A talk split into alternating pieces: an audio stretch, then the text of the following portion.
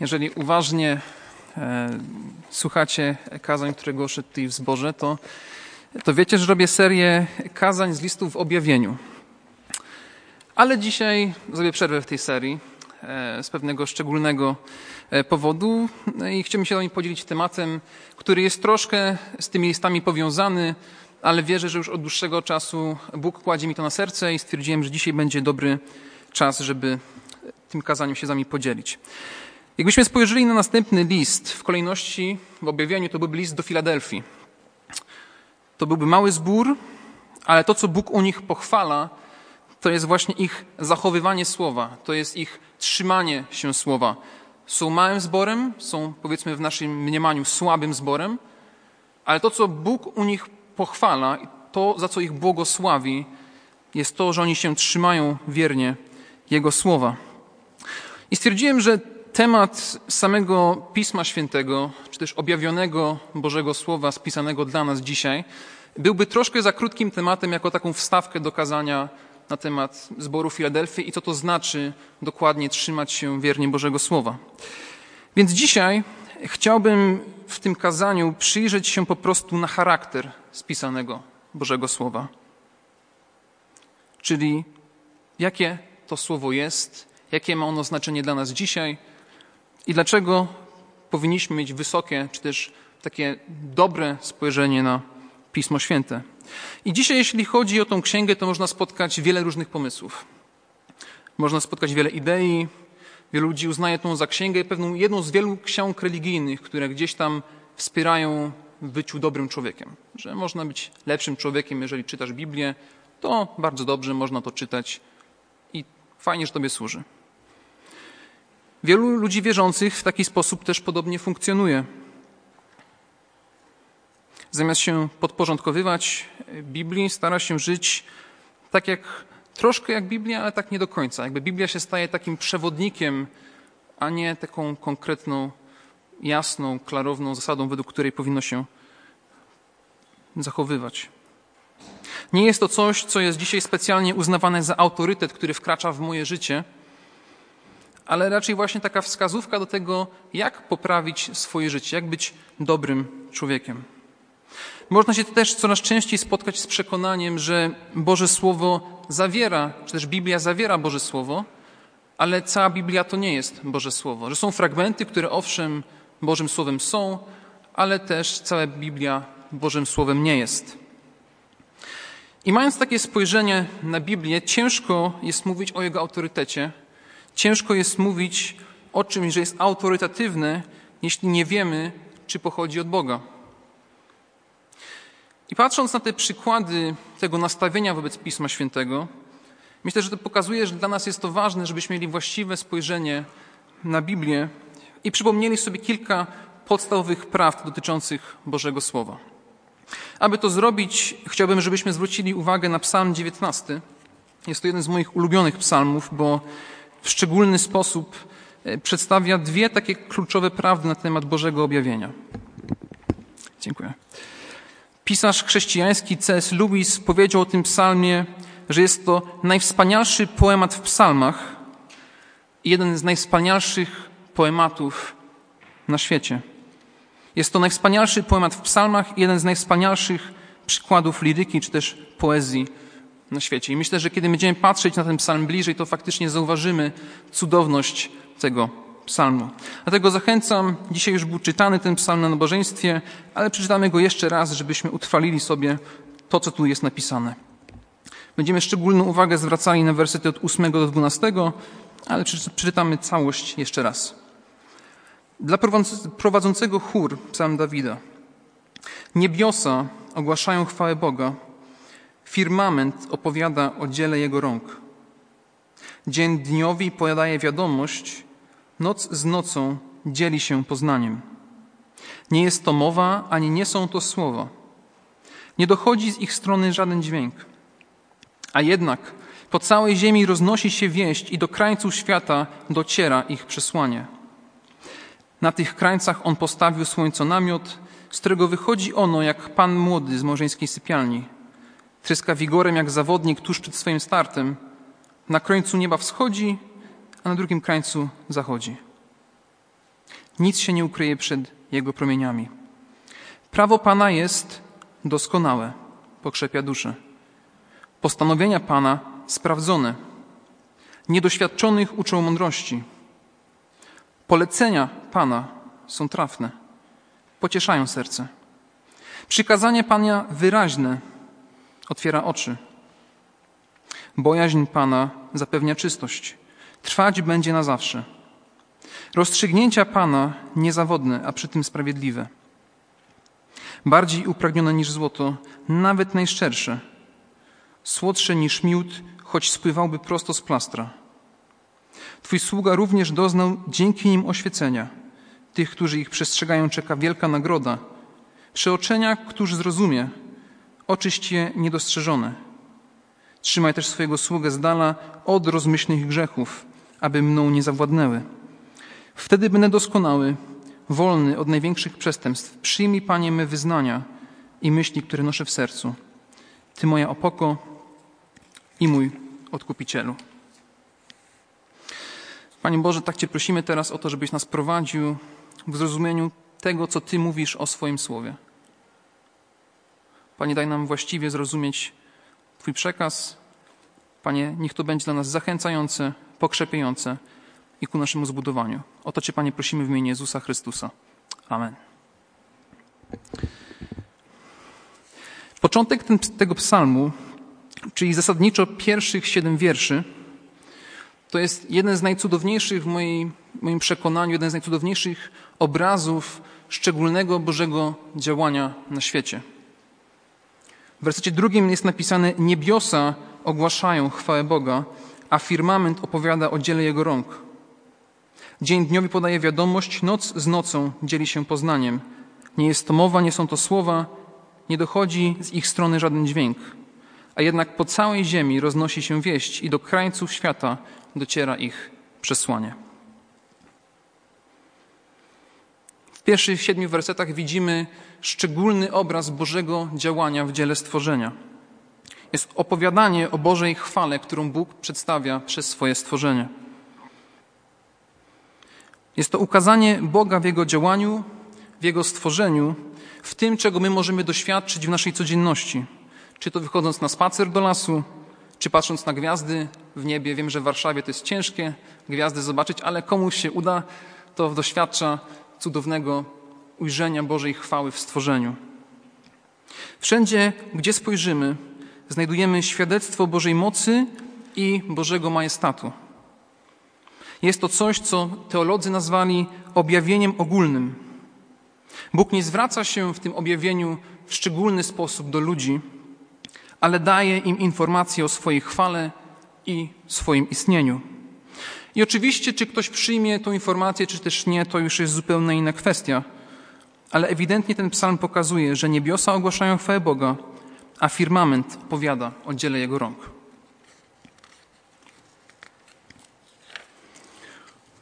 I dopiero po omówieniu tego objawienia ogólnego psalmista przechodzi do objawienia szczególnego w wierszach od 8 do 11.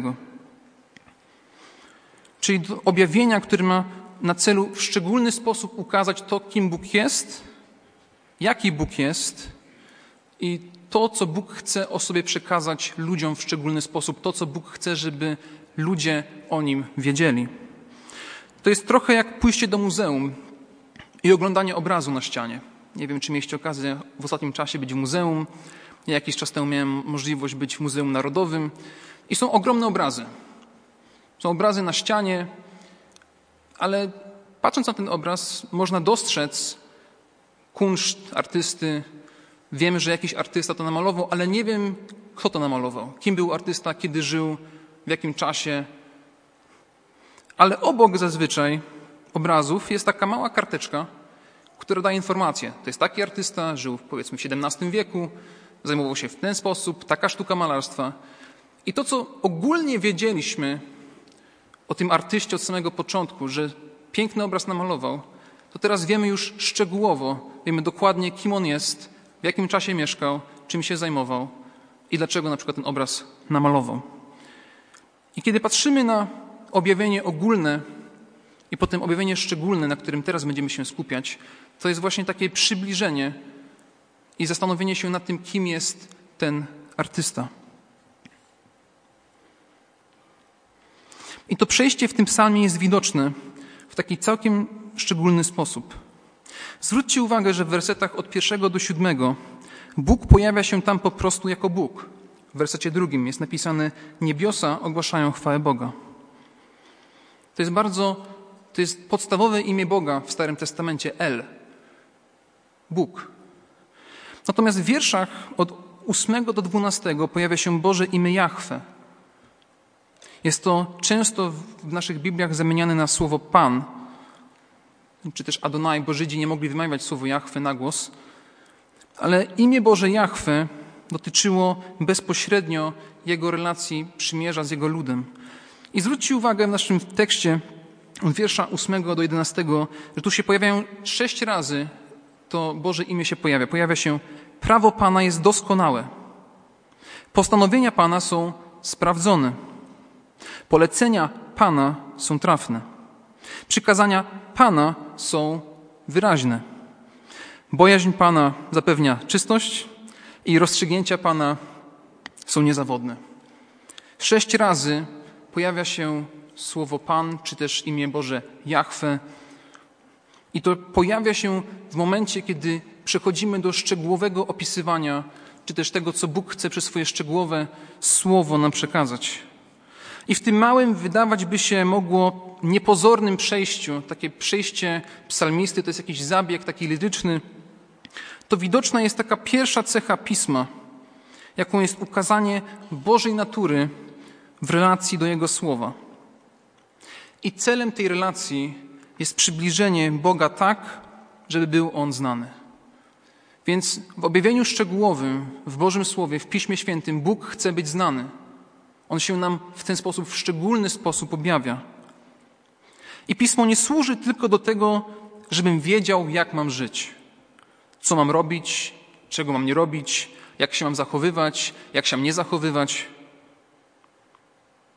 Ale najpierw ma służyć do zrozumienia tego, kim Bóg jest i jak mogę wstąpić w przymierze z tym Bogiem, ponieważ właśnie imię Jahwe jest imieniem przymierza.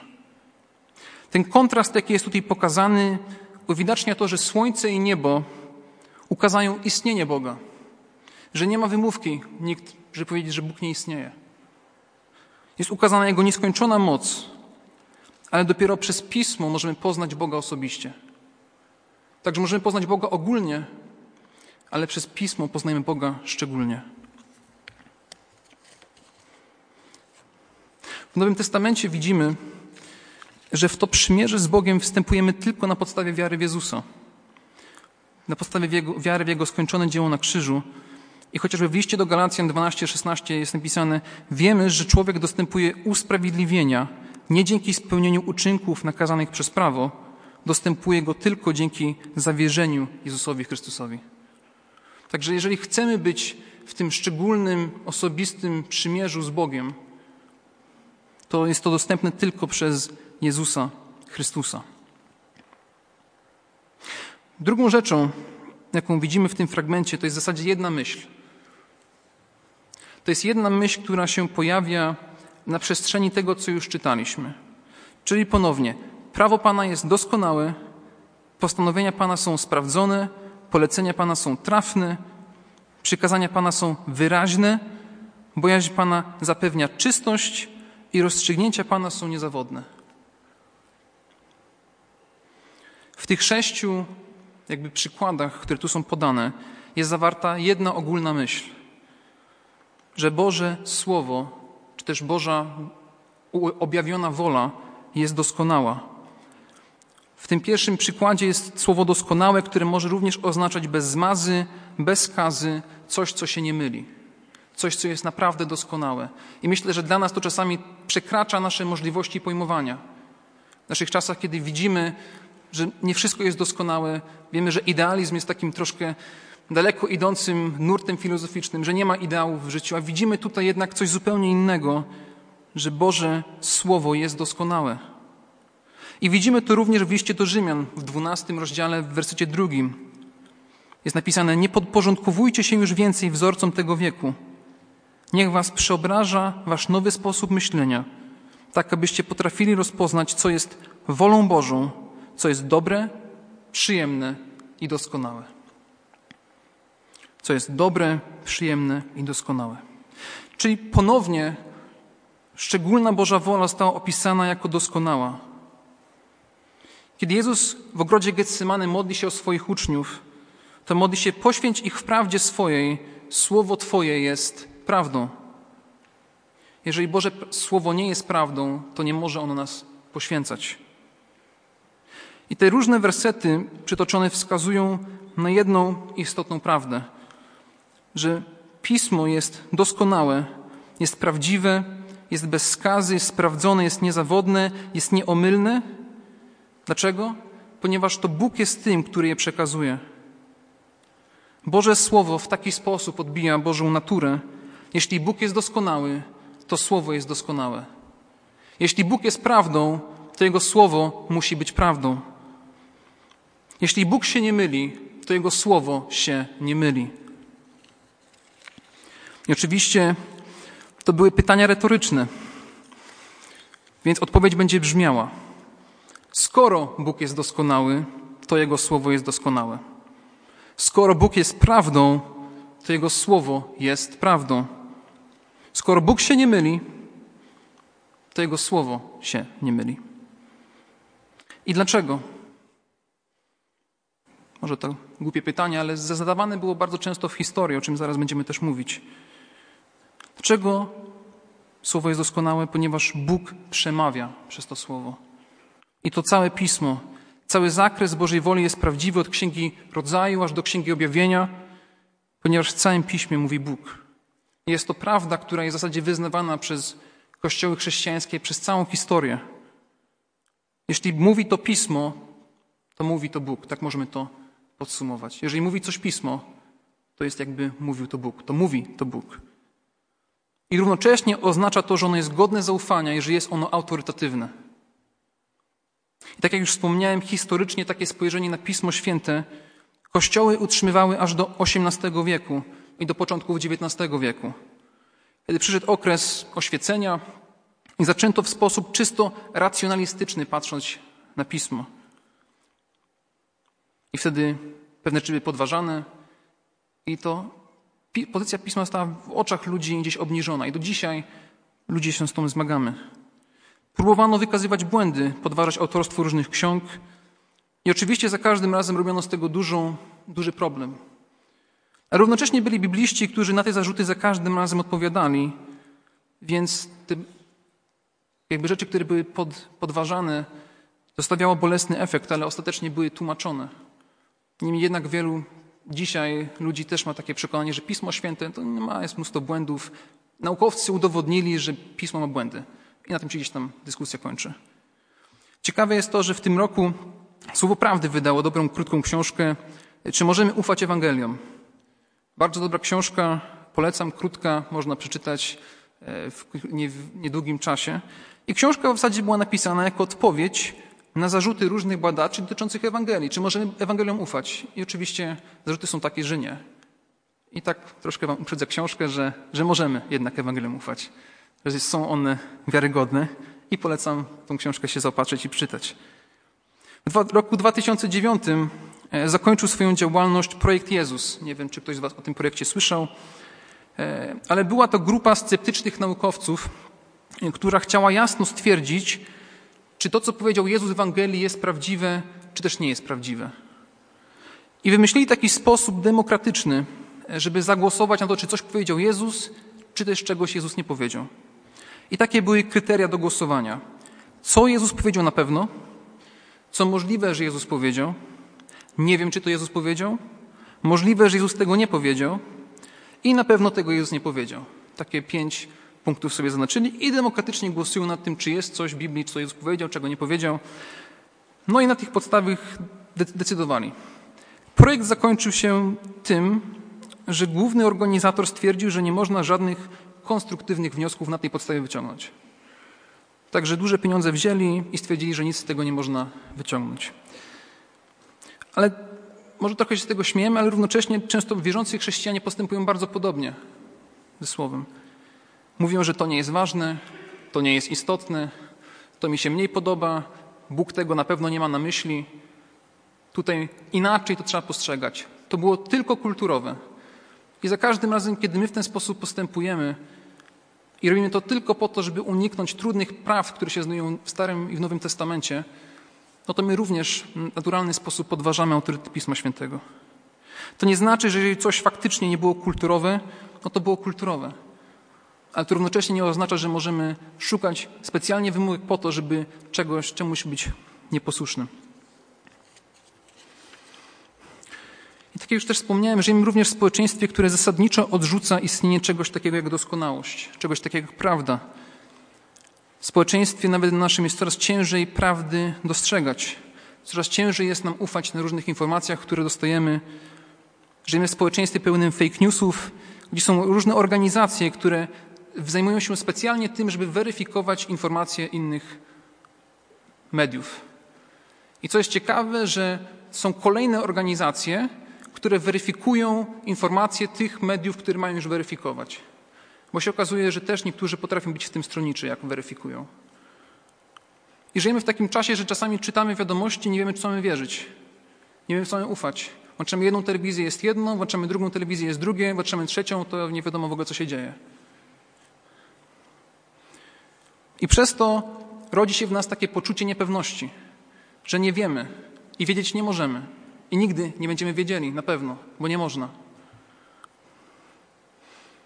Ale kiedy patrzymy na, na pismo, to jedno jest jasne, że Bóg chce, żebyśmy mieli pewność co do doskonałości Jego słowa i do wystarczalności Jego słowa. Na pewno kojarzycie fragment, do którego się teraz odniosę. Drugi list do Tymoteusza, trzeci rozdział, wersety od 16 do, do 17. Drugi do Tymoteusza, trzeci rozdział, od wiersza 16 do 17 jest napisane tak. Całe Pismo jest natchnione przez Boga i pożyteczne do nauki, do wykazania błędu, do poprawy, do wychowania w sprawiedliwości, aby człowiek Boży był w pełni gotowy, wyposażony do wszelkiego dobrego dzieła. I to słowo natchnienie może w zasadzie oznaczać Boże tchnienie. To nie jest jakaś Boża inspiracja, tylko to jest Boży oddech, który Bóg wprowadza w świat i tym oddechem jest Jego słowo. Także jeżeli mamy coś mieć pewnego, to jest to, co Bóg faktycznie nam przekazuje. I widzimy, że to służy do wielu rzeczy. Jest to pożyteczne do nauki, do wykazania błędu, do poprawy, do wychowania sprawiedliwości. Do czego? Aby człowiek Boży był doskonały, w pełni gotowy do wszelkiego dobrego dzieła przygotowany. Także to nam wystarcza do tego, żebyśmy żyli w pobożności. To nam wystarcza do tego, żebyśmy faktycznie żyli, jak Bóg od, od nas tego wymaga. Więc mamy z jednej strony kwestię nieomylności pisma i jej pewności, a z drugiej strony mamy w tym samym fragmencie mowę o wystarczalności pisma. Jeżeli się cofniemy do naszego psalmu, to zobaczymy, że to się również w tym psalmie pojawia.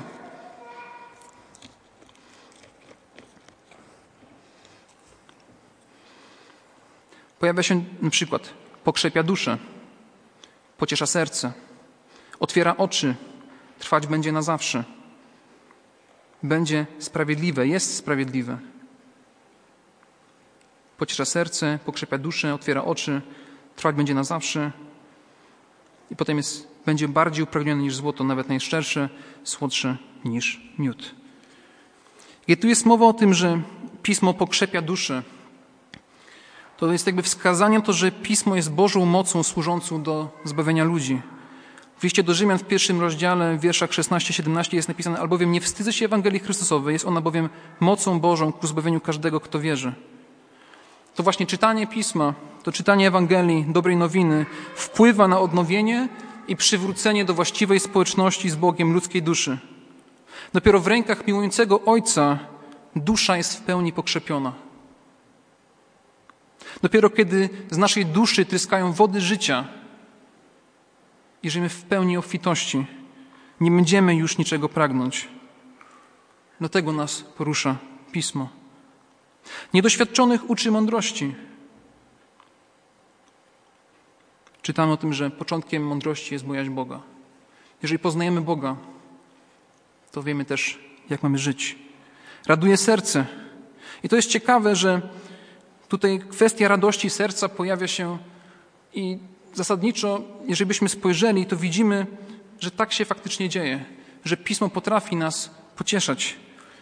W dziejach apostolskich w ósmym rozdziale, w wersecie 39 jest historia eunucha, który nie wiedział, co jest w księdze proroctwa napisane, ale jak mu zostało wyjaśnione i się nawrócił i był ochrzczony, jest napisane i eunuch nie użył go więcej, lecz radując się jechał dalej swoją drogą.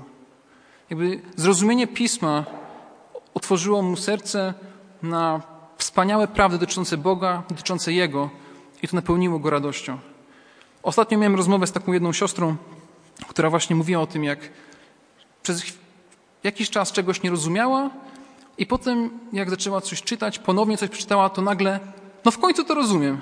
Jakby taka radość płynąca serca, być może również mieliście takie doświadczenia w życiu, że coś czytaliście, nie rozumieliście i nagle faktycznie Bóg wam daje zrozumienie. To jest ogromna radość, ale to też się do tego oczywiście nie ogranicza. Jest wiele innych elementów, które Pismo w nas raduje. Oświeca oczy.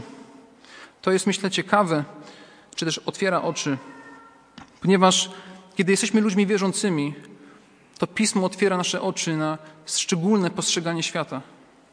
Ludzie wierzący nie patrzą w ten sam sposób na świat, jak ludzie niewierzący. To nie znaczy, że my jesteśmy z tego powodu lepsi. To w ogóle do tego nie ma prowadzić. Ale raczej daje nam właściwą możliwość spojrzenia, może zauważenia pewnych problemów, jakie są na świecie. Bo są pewne rzeczy, po prostu, których ludzie niewierzący nie będą przyjmowali. Trwa na wieki. I to się pojawia po właśnie po bojaźni Bożej, że bojaźń Pana zapewnia czystość i trwać będzie na wieki. To jest właśnie odpowiedź na ludzką relację wobec Pisma, jakim powinna być również bojaźń Boża. Pismo trwa na wieki, wystarcza nam na wieki. Jeżeli faktycznie ufamy Bożemu Słowu, to będziemy w Bogu trwać na wieki. I ostatnia rzecz, która tu się pojawia, jest mowa o tym, że to jest sprawiedliwe. To jest jakby podsumowujące stwierdzenie, które łączy objawienie ogólne z objawieniem szczególnym. Jako stwierdzenie, że to, co Bóg robi, jest dobre, jest to moralne, jest to właściwe. Że początki ludzi są dobre, ich koniec też jest dobry, Boże działanie jest dobre i to, co znajdujemy w piśmie, które to opisuje, też jest dobre. To jest sprawiedliwe, to jest moralne, to jest właściwe w Bożych oczach. Czasami ludzie też tego nie do końca rozumieją, dlaczego Bóg może coś robić. Się okazuje, że to jednak wynika z Bożej sprawiedliwości, z tego, kim Bóg jest i też Jego słowa. I kiedy rozumiemy te różne prawdy dotyczące właśnie Pisma, zauważcie na tym, na czym to się kończy. Werset jedenasty. Bardziej upragnione niż złoto, nawet najszczersze, słodsze niż miód, choćby spływał prosto z plastra. Jest to bardziej upragnione niż złoto, nawet najszczersze. Kto pragnie się złota? Czy jest ktoś, kto dzisiaj pragnie złota? Myślę, że wiele osób dzisiaj pragnie złota. Jest to jakaś wartość szczególna. A słodki miód, kto z Was lubi desery? Przyjemność, ja lubię bardzo desery. A się okazuje, że Boże Słowo jest lepsze od jakiejkolwiek najlepszej wartości, jaką dzisiaj w świecie mamy. Jest najsłodsze od jakiegokolwiek deseru. Może nie wszyscy mogą mieć desery, to sobie wyobraźcie coś, czego nie możecie jeść i to będzie prawdopodobnie to.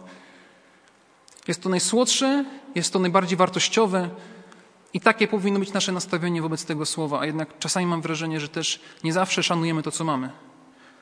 Nie wiem, czy mieliście okazję kiedyś poczytać o ludach, które po raz pierwszy otrzymują Pismo Święte w swoim języku.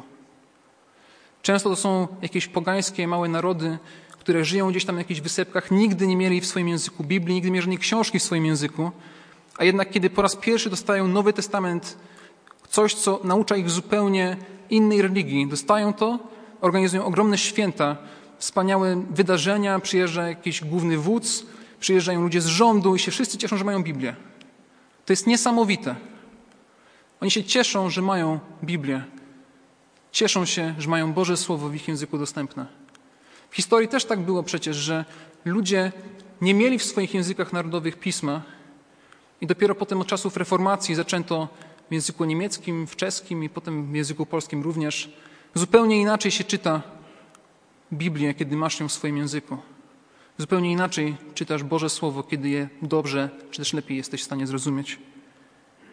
Czy mamy takie pragnienie, czy patrzymy na Boże Słowo w ten sposób, że ono faktycznie jest w szczególny sposób wartościowe dla nas, czy ono jest dla nas jak najsłodszy miód? Moi drodzy, nie będę szedł dalej w tym, w tym psalmie, bo w zasadzie to, co chciałem przekazać, to, to przekazałem z tych fragmentów. Ale chciałbym Wam pokazać, że nieomylność i wystarczalność słowa są istotne. Dlaczego one są istotne? I one są w praktyce, oznaczają kilka rzeczy. Po pierwsze, potwierdzają one prawdziwość wydarzeń na Golgocie. Kiedy czytamy Pismo Święte i czytamy o tym, zbliżamy się w pasję. Są wydarzenia, których będziemy się przygotowywali w tym najbliższych tygodniach. Kiedy będziemy o tym czytali, to te wydarzenia faktycznie miały miejsce. Kiedy czytamy o tym, że Jezus umarł na krzyżu, to Jezus umarł na krzyżu. Dzisiaj niektórzy też to podają wątpliwość. Kiedy czytamy o tym, że Jezus zmartwychwstał, to Jezus prawdziwie zmartwychwstał. Co więcej, możemy być pewni, że śmierć Jezusa na krzyżu, Jego zmartwychwstanie i wiara w tą ofiarę jest Bożym zamiarem dla nas. Bóg się nie pomylił. Bóg nie poczynił jakiejś pomyłki. To nie był jakiś wypadek przy pracy. To był Boży zamiar, Boży plan. Bóg go wykonał. I co więcej, możemy być również pewni tego, że zaufanie w to, że Jezus jest moim jedynym Panem, moim jedynym Zbawicielem, że umarł na mnie na krzyżu i trzeciego dnia zmartwychwstał, jest wystarczające dla mojego zbawienia. Nie potrzebujemy nic więcej. Kto uwierzy w sercu swoim i wyzna, ten zbawiony będzie. Wydaje się to być takie duże, zbyt teologiczne, ale się okazuje, że ma naprawdę bezpośrednie przełożenie na nasze życie, też życie wierzącego w szczególności. Także mamy szczególny przekaz na ten temat, że Bóg ma swoje nieomylne, doskonałe słowa nam przekazane i że ono nam wystarcza. I moi drodzy, to jest niesamowite. To jest niesamowite. Jest to ogromny przywilej, że Bóg w ten sposób chce swoim ludziom swoje słowo przekazywać. Amen.